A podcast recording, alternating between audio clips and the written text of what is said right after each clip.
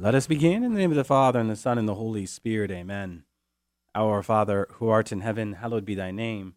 Thy kingdom come, thy will be done on earth as it is in heaven.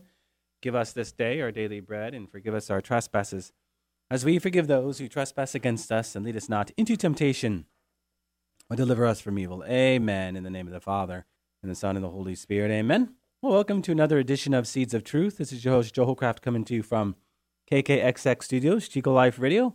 103.9 FM and AM 930. It is great to be with you another Friday evening where we are set to continue our series on Catholic musings, a series that has me kind of talking about uh, some things that have struck me this past week. And our night together has also turned into a time where I respond to a question or two. And so we will do that uh, once again this evening. But before I do that, I did just want to continue to welcome all of you who are listening to uh, Seeds of Truth. As always, I'm looking at my grid and I see that you are listening in the countries of Mexico and Canada, Argentina, Brazil, uh, Chile, Western Europe, Italy, Portugal, Spain, France. I welcome all of you. Those also listening in Ukraine, Turkey, India, China. It is a great joy that you are taking time out of your busy schedule to tune into Seeds of Truth, this radio programming that is simply about one thing faith seeking understanding, which is, of course, what but theology.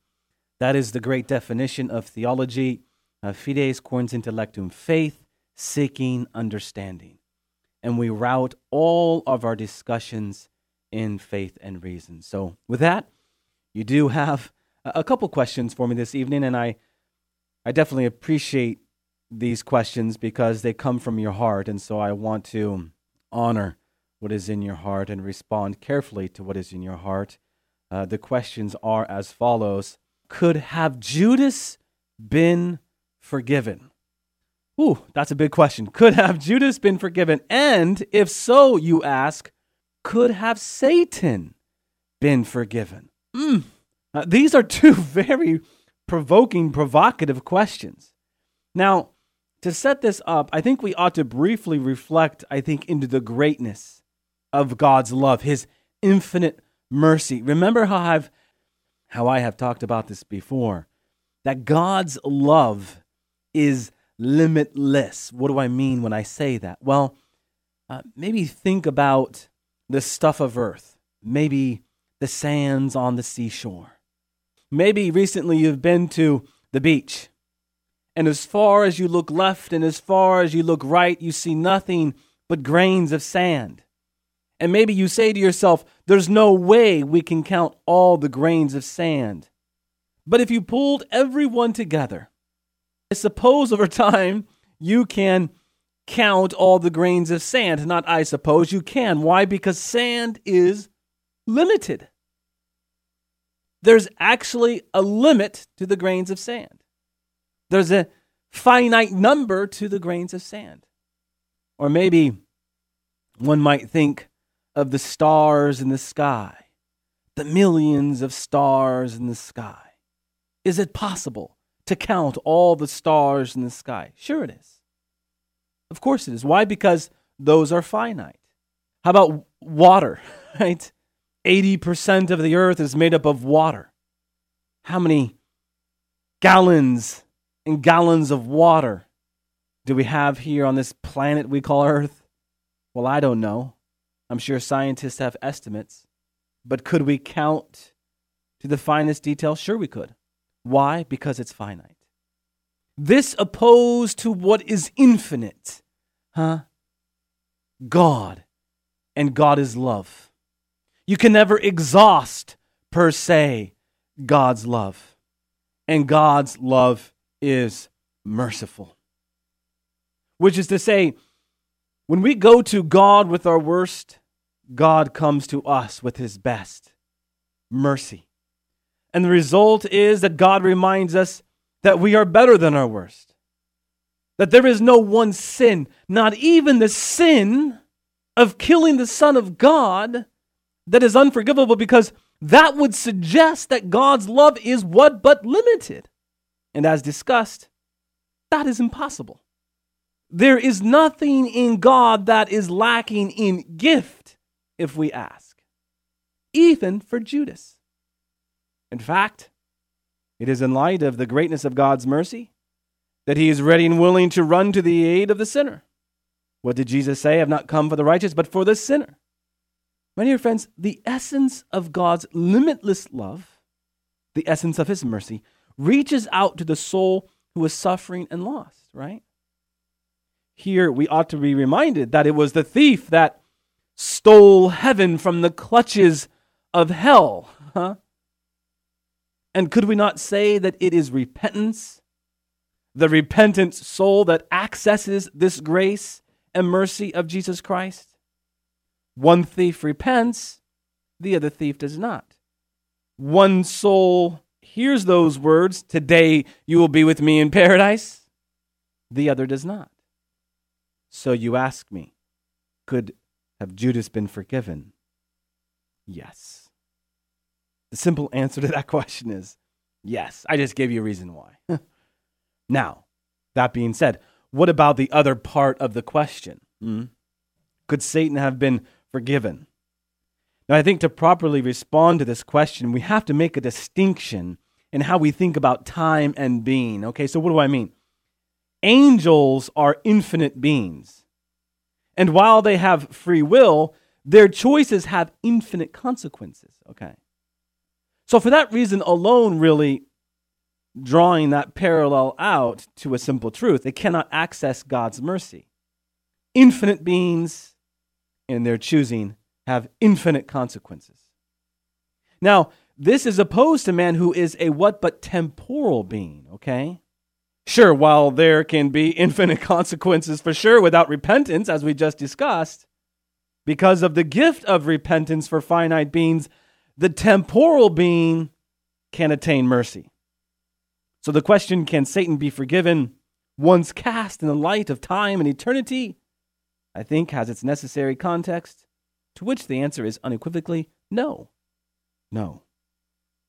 So the distinction there, for purposes of clarification, is how we think about temporal being and infinite being. Okay, that's the stuff of Thomas Aquinas. All right for all of this discussion on good and evil. Great questions, by the way. I think it is providential that our musing for this evening has us reflecting into how God can take the worst case scenario and ultimately transform it into a good. Recently, my friends, a most unexpected thing happened to me.